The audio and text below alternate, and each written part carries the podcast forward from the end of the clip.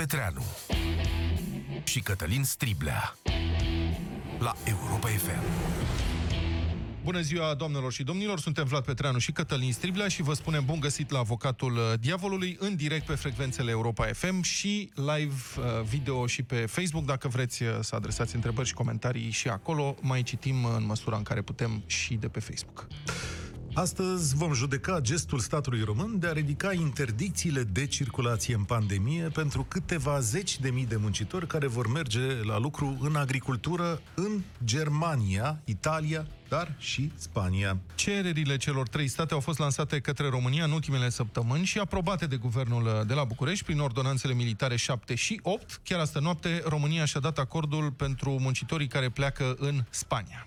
Deși discuția este mai veche, de-abia ieri am putut vedea cu toții cum arată această operațiune. Acest pod menit, acest pod aerian menit să salveze agricultura celor trei state vestice.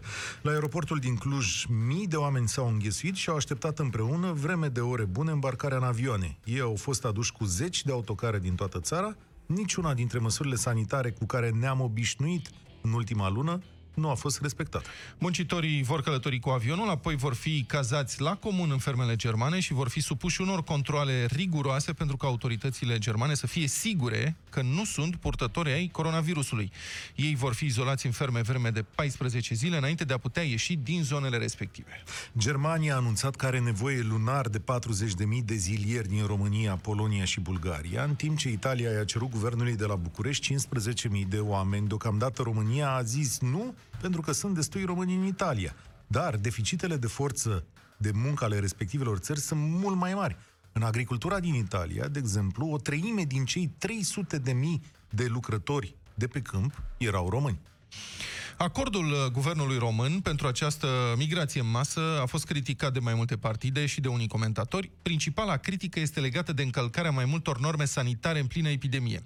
De alminter, imaginile de ieri l-au determinat pe ministrul Vela să anunțe măsuri speciale în aeroporturile care vor găzdui acest pod aerian. Criticii spun că viața acestor oameni cântărește mai mult decât problema economică în sine și au întărit ideea că acest proces consolidează rolul României de țară săracă furnizoare de muncă ieftină. De partea cealaltă, apărătorii deciziei spun că aceasta era necesară pentru oamenii care vor primi astfel un salariu și pentru întreaga Europa, pentru că ne va salva de foamete. Acești oameni sunt uh, oameni cheie în lupta împotriva pandemiei și vor preîntâmpina o criză alimentară în toamnă. Iar în ce privește personal, au posibilitatea de a câștiga sume importante de bani care nu le sunt deloc la îndemână în România. Doamnelor și domnilor, între acești parametri judecăm astăzi la avocatul diavolului. A procedat corect statul român când a ridicat interdicțiile de circulație pentru acești oameni? Acuzarea are cuvântul. Munca oameni buni este valoarea esențială a societății noastre. Este motorul, dar și vectorul care trebuie sau la care trebuie să ne raportăm cu toții. Nu există valoare mai mare care să ne unească și care să ne conducă. La ea trebuie să ne uităm cu toții și trebuie să o apreciem. Doar că ce am văzut noi la Cluj sunt imagini care trec dincolo de muncă. Acolo nu e vorba doar de muncă și salvare. Noi am văzut imaginile sărăciei, ale dispărării și incapacității statului de a le oferi acestor oameni un model de lucru viabil și aici, la noi, în România. Le voi lua pe rând. Oricât de necesară va fi munca acestor oameni, ea nu poate trece peste altă valoare esențială și anume viața. Degeaba muncim bine și cu spor dacă ne punem viața în pericol. O să simțiți bine sau o să vă simțiți bine când mâncați pâinea făcută de oamenii ăștia, însă dacă știți cum a fost făcută, ce gust va avea ea oare? Munca și respectul nu pot fi despărțite, pentru că altfel vorbim despre profit și sclavi să nu ne amăgim cu un câștig de 10 euro pe oră. El poate însemna ceva, dar nu când știi că există un pericol potențial atât de mare încât întreaga ta viață să fie pusă la îndoială. Accept decizia că aceștia sunt muncitori cheie în salvarea Europei. Suntem toți de acord aici. Știu că de ei depindem. Știu că fără munca lor este posibil ca în câteva luni să trăim cu toții o nenorocire uriașă. Foametea nu este acceptabilă în societatea actuală. Europa trebuie să se organizeze. Dar și acești oameni merită respect.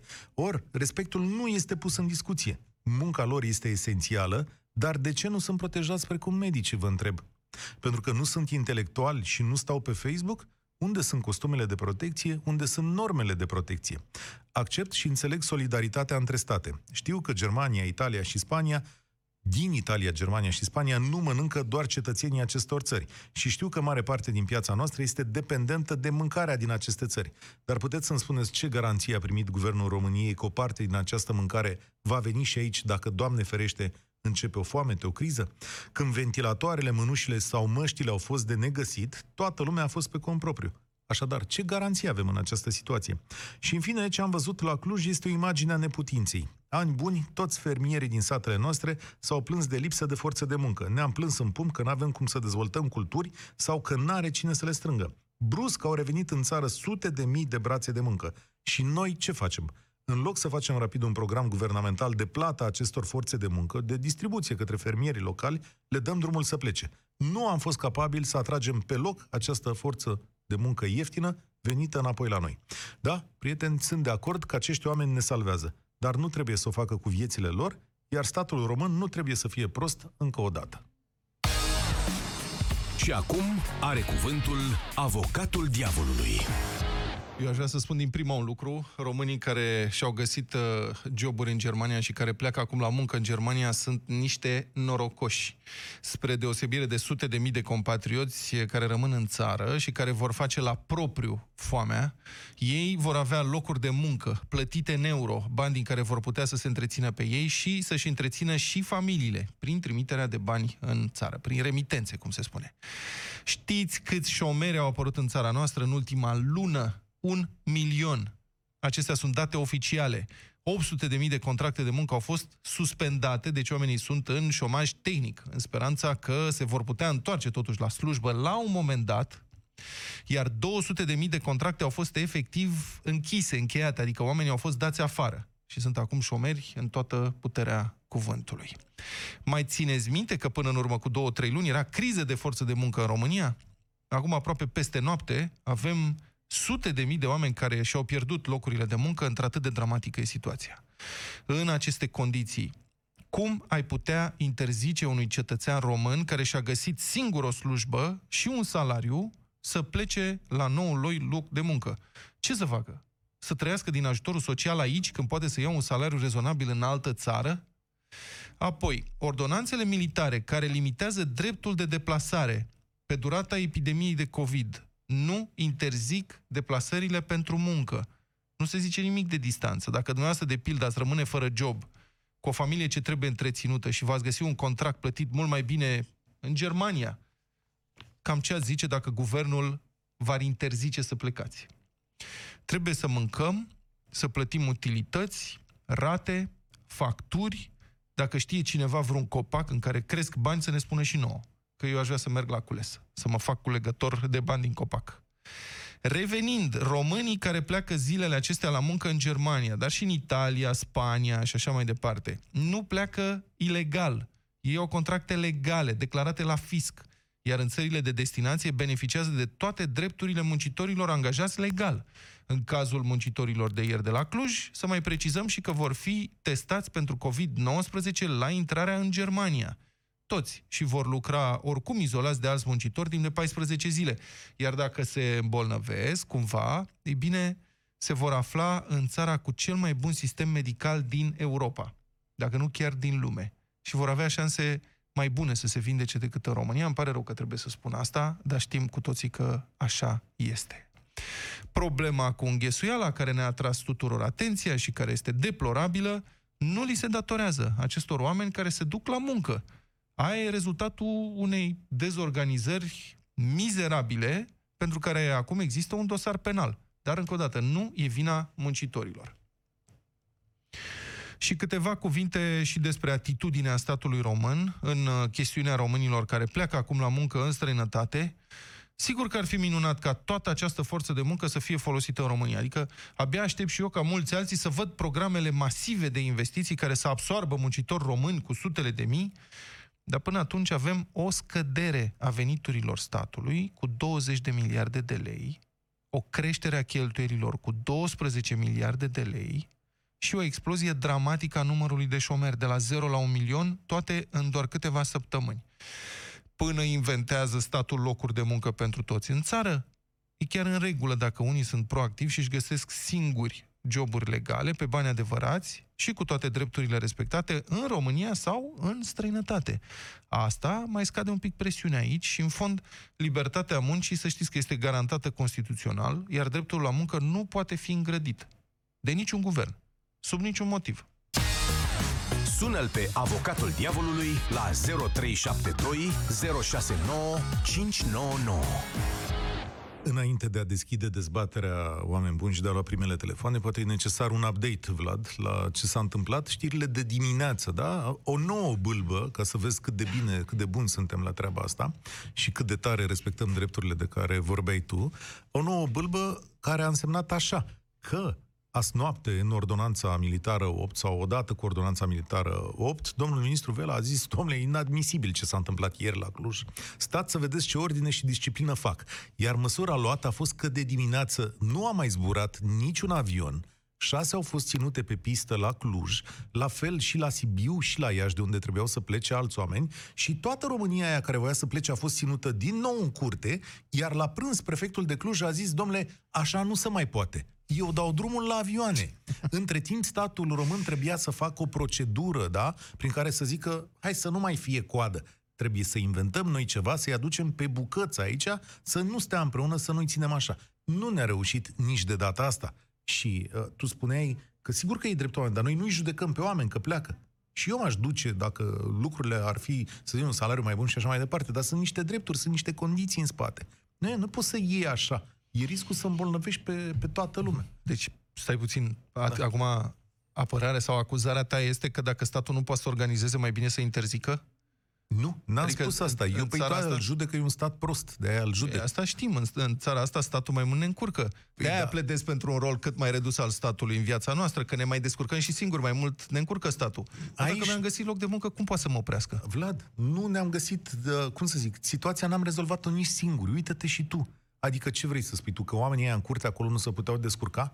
Uite că Pentru nu s-a găsit un. salariu care vin din comunele de unde vin ei, A, din nu, nordul zic să se organizeze sau... în curte. Nu, lasă că la păi, cei în curte la ea ca să e altă discuție. Păi, da. Vorbim despre o interdicție uh, aplicată exportului de muncă acum, în speranța că această forță de muncă excedentară va fi folosită nu. în interesul României, sau vorbim de dezorganizarea unor tipi cu IQ probabil subunitar, care nu au fost în stare să programeze niște autocare uh, care să ajungă într-o parcare. Adică vorbim, e o chestie elementară. Vorbim, judecăm statul și vorbim de lucrurile proaste. Statul trebuia să se asigure, că asta e obligația statului. Ce trebuia să facă domnul uh, Striblea statul? Ziceți. Să asigure condițiile clare Așa? de muncă ale acestor oameni. Unde? În această țară, la în momentul România. plecării din această țară și să se asigure el statul român. Deci stai, stai. Deci statul stai. să creeze un milion de locuri de muncă peste noapte? Nu, nu, nu, zic. La transport, la plecare, da. asta zic. Da? da? Dacă tot a vrut să-i trimită. Păi de ce statul? Că e treaba unui operator privat. Nu e adevărat. Cum nu e treaba nu unui operator privat? În această situație... Păi ce, statul ți organizează ție transportul? Este, nu, acest lucru a fost obținut între cele două state, între Germania și România. Da. Guvernele celor două state au venit să discute. Nu s-a dus Germania și a discutat cu firma de turism mix să adumi pe ăștia la muncă sau pe firma de muncă. Nu. S-a sunt, sunat... niște, sunt și niște firme la mijloc, da. că nu s-a discutat Angela de Merkel cu domnul Iohannis.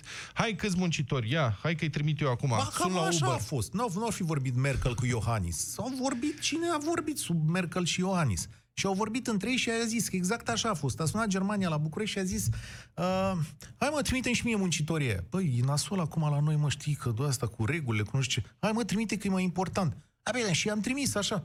Și Dar cum? nu era, să că nu era interdicție de deplasare spre muncă nici până acum. Ba, cum? Ia cum? Ia păi noi suntem la muncă, suntem în studio. Da, suntem la muncă, adică, dar suntem... Fii atent, crezi ai, că niște dacă... Cara... ai niște zone de carantină, ai niște reguli de respectat și așa mai departe.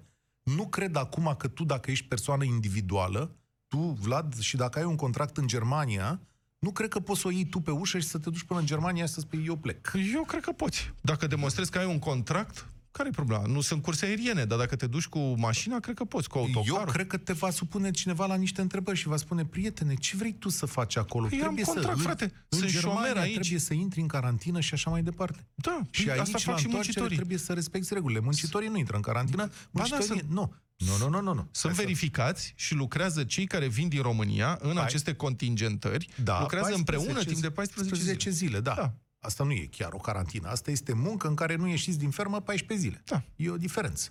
Da. Uh, poate ar fi bine să vorbim și cu... oamenii.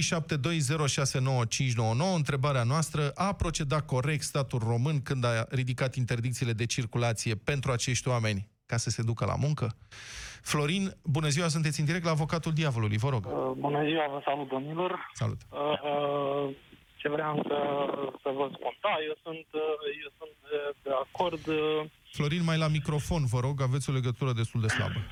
că, da, eu sunt de, sunt de acord Da. cu, cu ce, cum a procedat uh, statul român. Și încă o chestiune, nu prea sunt de acord cu, uh, cu organizarea, nu prea s-a organizat bine. Nu, trebuia să fie un pic mai... Nu știu cum, cum au dat ei drumul la cursele alea să... Asta e de domeniul evidenței, că sunt varză în organizare. Nu, e de domeniu Mm. evidențial ceva, că nu le pasă. Da, exact. Eu, Sunt, sunt un om obișnuit. Eu trăiesc undeva, locuiesc undeva la țară și mă uit uh, prin jurul meu și văd, uh, mă refer la, la ce, la poliție, la jandar, la... Ei trebuiau să... Mă uit, uh, puteau să... Când au plecat cursele alea de la Iași, de unde au plecat din, din toate localitățile, trebuia să-i întrebe, băi, la ce oră aveți Da, și să comunice mai departe. avionul? Trebuie... Florin, Da, știți, și aici e- sunt, o clipă vă întreb, știți că aici, ca să rămânim, sunt, sunt două momente în mișcarea asta, care are două zile. Primul moment s-a întâmplat ieri, când în parcarea aeroportului s-au trezit claie peste grămadă câteva sute spre 2000 de oameni. Iar uh, autoritățile au spus, doamne, nici măcar nu ne-au informat. Deci directorul aeroportului, el a zis că pentru el aia nu e o problemă, că parcarea este uh, operată de o De firmă altcineva, privată da. și ca atare pe el nu-l interesează. Prefectura și cei de la armată și, mă rog, autoritățile locale au spus, domne, dacă noi știam, ne organizăm. Ok. Momentul al doilea al mișcării este azi, când au știut și au zis, ia că nu mai zboară nimeni.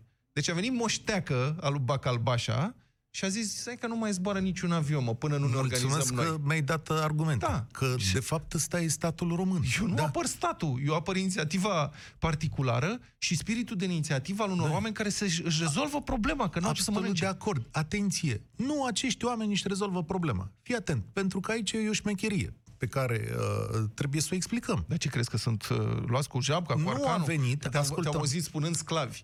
Care sclav, domne? Se duc pentru că vor ei, se duc să câștige mai bine ca în țara asta și să A. trimită bani acasă. E o discuție de purtat și asupra prețurilor și asupra... Sigur că e mai bine acolo din punctul de vedere că îți dă 10 euro pe, pe oră. Pot să spun că dacă am fi noi Stai să- nemți și nemții români, Și noi avem pe pakistanezii noștri. Asta, că- deci noi nu avem vietnameze aici, Dumnezeului. Stai un pic. Și despre ce condiții vorbim. Șmecheria este în această situație, Vlad, că nu a fost un raport de muncă normal. Adică nu a venit uh, fermierul Hans, da? La uh, muncitorul Gheorghiță și a spus Gheorghiță 10 euro pe oră, ne-am înțeles și mergem. Nu!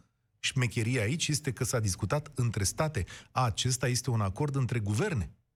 Deci Așa. răsp- ei s-au implicat în actul de muncă, ei sunt responsabili. Berlin, București. Da. Merkel, Orban. Ok. Deci- Ei sunt responsabili de Scuzați-mă aceste că chestii. intervin. Ah, Florin, mă scuzați. că da, e- da e, e vina autorităților, pentru că, domnule, trăim într-o țară, într-o țară care, nu știu, sunt, sunt incompetenți. Nu, nu, doar, nu mă refer la toți. Sunt, Păi, sunt- bine, sunt incompetenți, dar asta ar însemna că ar trebui să interzică românilor să se ducă la muncă în străinătate în perioada asta? Nu, nu, nu, nu, n-ar, domnule, ăștia Am sunt înțeles. oameni care, că, credeți-mă, sunt oameni care nu au ce să mănânce, sunt Da. da. oameni fai steaua lor, sunt, nu știu, eu m- Deci- m-am lovit de lucrul ăsta, am, am trăit în Franța 5 ani de zile, am trăit. Cu cine votați, Și- Florin, ca să lămurim lucrurile? Da, e, sunt, sunt de acord să, să meargă. pentru Deci cu că Vlad, Sunt oameni da. care că sunt fai mama lor, fai... Mulțumesc frumos, Florin. Poate ne ascultă și vreun uh, fermier, vreun antreprenor, vreun investitor în agricultură, vreun antreprenor, cineva care ar putea să ne spună dacă ar vrea să angajeze în perioada asta muncitori români, că s-au întors foarte mulți din străinătate. Bun. Uh, George, bună ziua. Sunteți în direct la Avocatul Diavolului. Bună ziua, domnilor. Vă rog. Uh, Sunt de acord să plece, da. Păi, uh, dacă statul ăsta al nostru nu poate să organizeze o plecare, 2000 de oameni să organizeze, cum să facă un milion de locuri de muncă? Dumneavoastră sunteți de acord să plece pentru că statul e prost? Eu aici uh, Nu, sunt judec... de acord să plece pentru că nu putem să stăm să așteptăm să ne dea statul. Ne transformăm într-o țară de asistență social. Totuși nu putem sta aștepta și în al doilea rând statul are nevoie de bani, tot de la noi. Cu ce să facă? Ce, Deci, cetățenii ăștia plătesc vreun impozit în România sau ce? Păi, în primul rând gândiți-vă că o să trimită bani în România. Noi n-am rezistat cu banii Și celor pe banii care- aia sunt impozitați sau ce? Adică cum? Da, se duc A, în economie.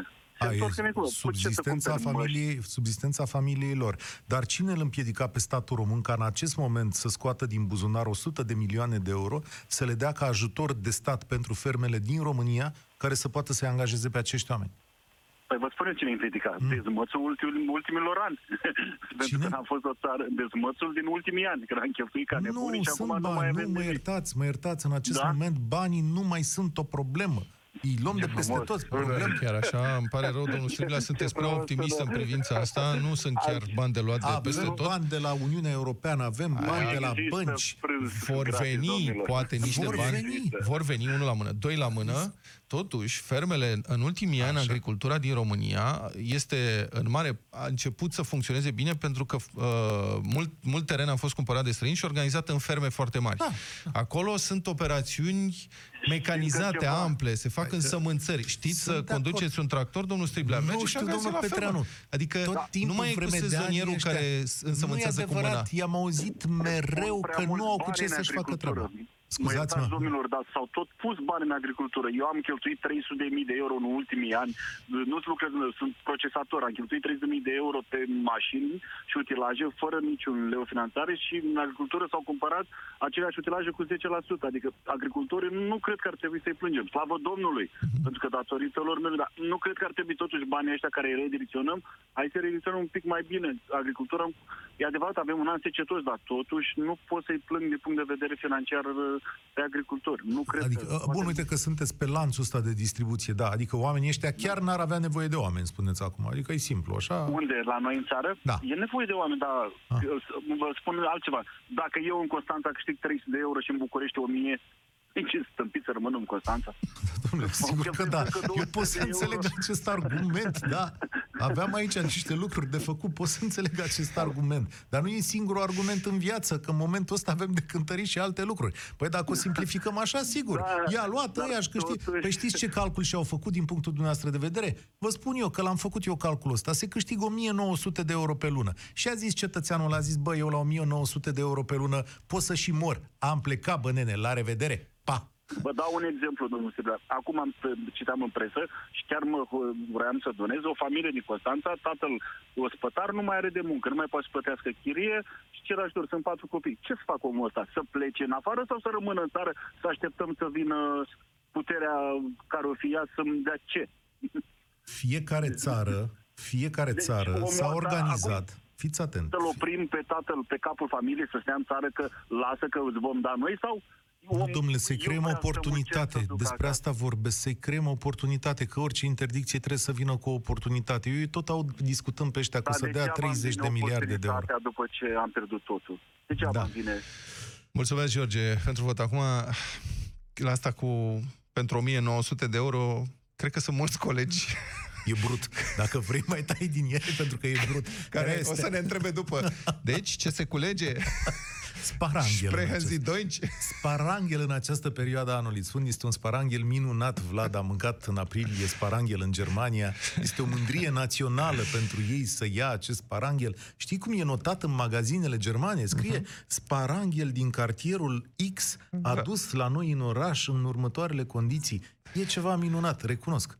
Petru, bună ziua, sunteți în direct la Avocatul Diavolului. Întrebarea noastră dacă a procedat uh, corect statul român când a ridicat interdicțiile de circulație pentru românii care vor să plece acum la muncă în Germania, Spania și, mă rog, Italia și pe unde o să mai apuce.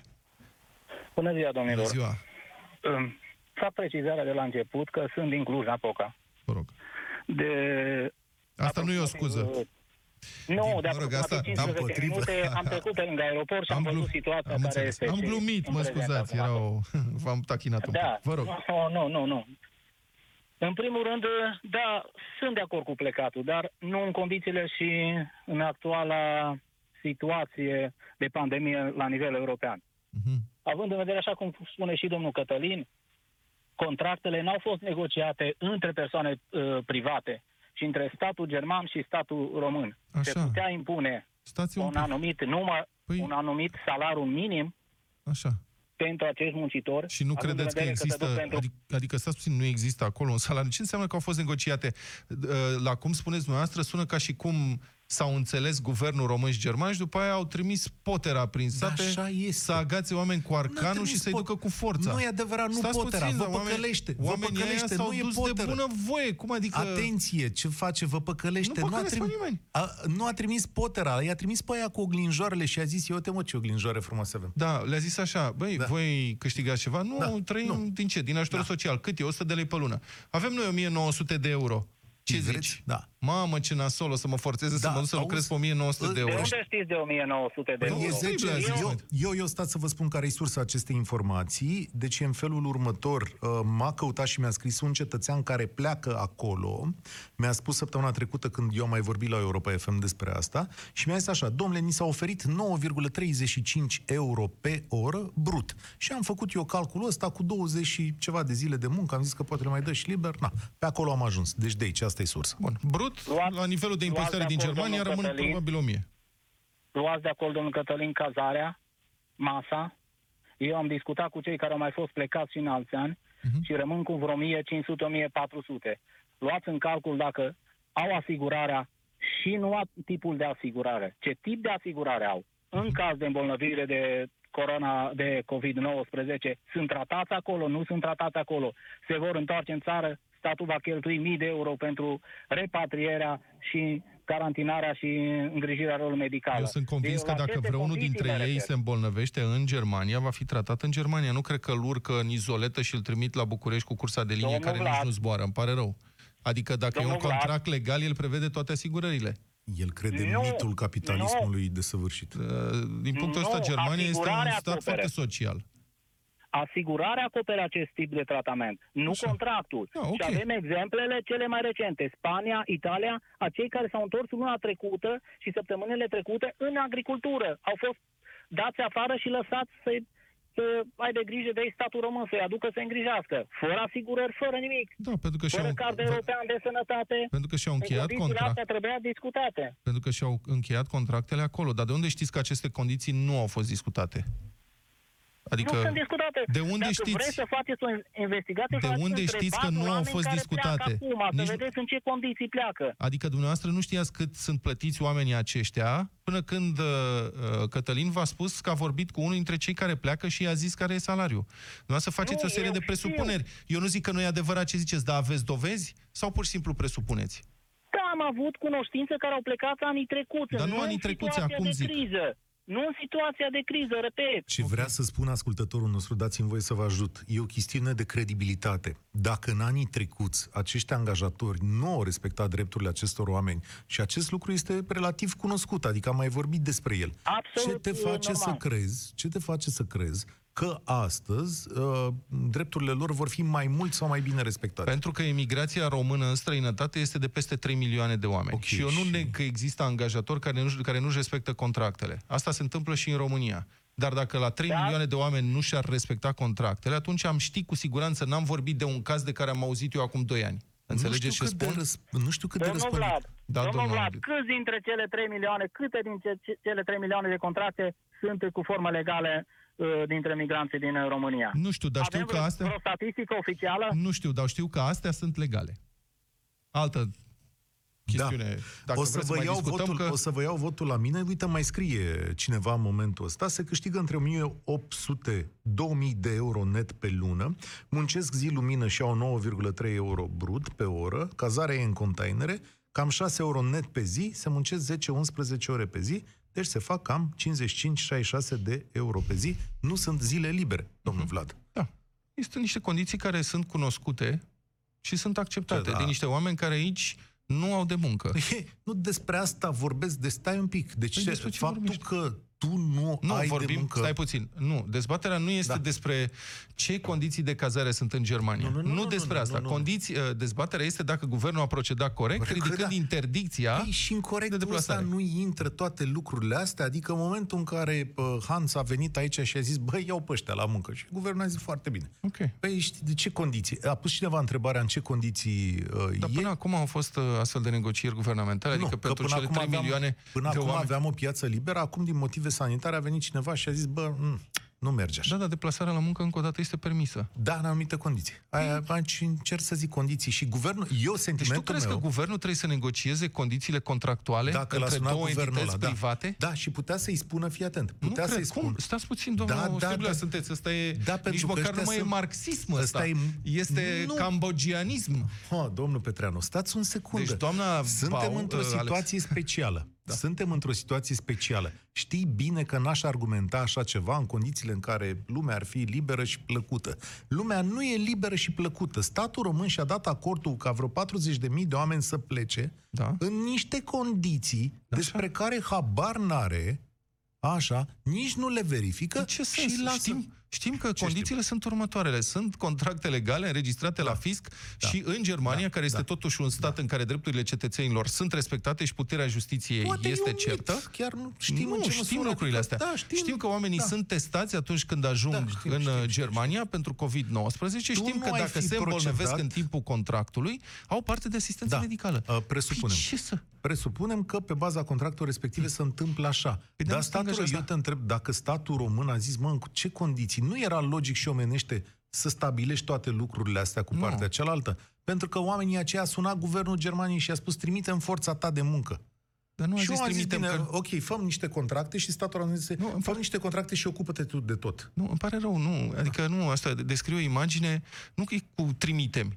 Germania a Ba spus, da, așa a Germania, fost, trimite. Spania, păi și uh, trimitem înseamnă că au fost recrutați. Că în sensul că s-au... Și s-au- ce au zis? Banii, sigur. O, cu banii am rezolvat. Deci, pe bune, problema reală este asta. Sunt un milion de șomeri într-o lună în România. Da, da, Asta este. da. Și statul nu are cum să susțină asta și prea mult. soluția pe care a găsit-o statul e ca 100 de mii să sau 40 de mii să-i Nu este- trimită în Germania. Nu este soluția găsită de statul român. Statul român a spus, dacă oamenii își găsesc de lucru, Nu, ce ok, vreau să nu spun- ne împotrivim. Cum să ne împotrivim la așa? Nu ne împotrivim, dar nici nu le creăm nimic.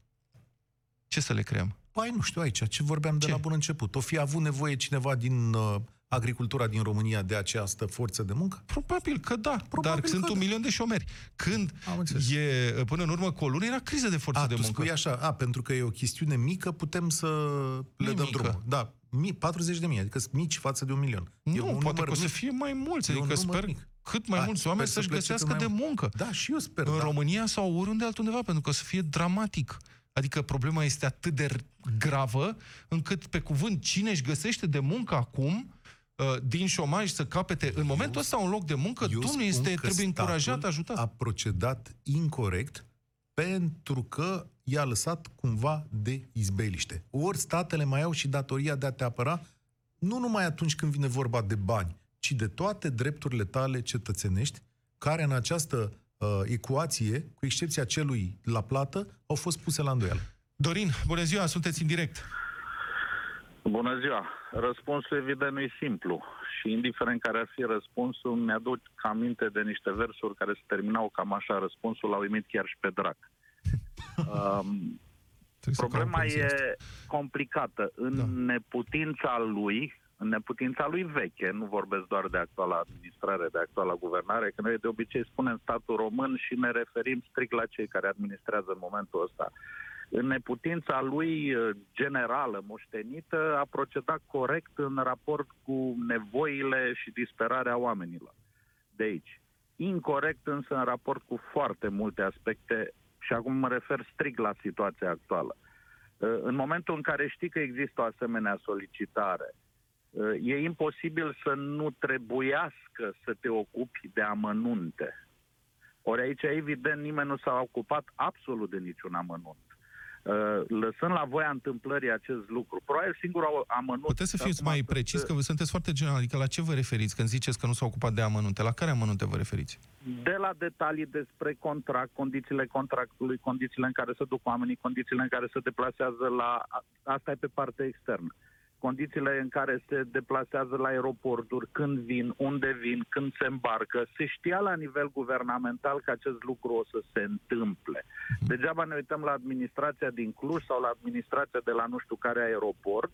Din moment ce acest lucru s-a știut de la nivel guvernamental, uh, acest uh, Uh, plecare, această situație trebuia să fie bine, mai ales în condițiile de acum, bine monitorizată, De- bine deci e- reglementată. E vina poliției rutiere de la București că nu s-au organizat uh, lucrurile la nivel nu, local e în Cluj? vina sistemului în Serios. ansamblul lui. Adică, de unde, undeva înțeleg sunt Și sunt Bucureștiul mai ăsta, multe să știți că e probleme foarte pe parcurs. supraestimat. Nu... Hm. Iar statul român este un dezastru de organizare. Știm foarte bine lucrul ăsta. Adică aici, da, e absolut condamnabil. Nu am nimic de... Păi- Exact asta N-am am ce să spun în apăr. raport cu propria neputință, ce s-a întâmplat e așa un fel de firesc, un deja vu. Din păcate, Numai da. că neputința asta să se manifeste și acum în condițiile astea, superficialitatea să fie și acum atât de crasă, asta este impardonabil. Dorin, În trebuie să opinia închidem mea. emisiunea. Uh, Oana, vă mulțumim că a stat pe linie, dar nu o să mai avem timp. Dorin, spuneți cum uh, votați ca să... Nu a procedat bine statul român, noroc pe oamenii aia că au unde să ducă să aibă un loc de muncă. Deci ar trebui ridicate sau nu interdicțiile de circulație pentru oamenii care pleacă la muncă? Ar trebui bine reglementată, nu așa ca acum. Ok. Bine. Mulțumesc foarte mult. Deci uh, ați câștigat, uh, domnul Petreanu, Da, dar nu cele e- două lucruri sunt complementare. Victorie tristă. Ele nu merg, uh, cum să zic, în contradicție unele cu altele, ci mai curând trebuie privite împreună. Ceea ce am văzut din punctul meu de vedere e un nou exemplu rușinos de funcționare a unui stat. Da, eu cred că acum, uh, dacă există această solicitare din partea unor țări occidentale mult mai bine organizate și mai bogate decât România, pentru forță de muncă sezonieră din țara noastră, care poate fi luată ieftin pentru ei, ieftin pentru germani, pentru italieni și pentru spanioli și etc., atunci cred că da, este datoria statului român să negocieze ceva și în interesul României din punctul ăsta de vedere. Dar, pe de altă parte, încă o dată, orice persoană își găsește acum, dacă e în șomaj, își găsește, își găsește un loc de muncă, trebuie felicitată și sprijinită cumva. O fi negociat? Stau Nu să mă cred. întreb. Avocatul diavolului cu Vlad Petreanu și Cătălin Striblea la Europa FM.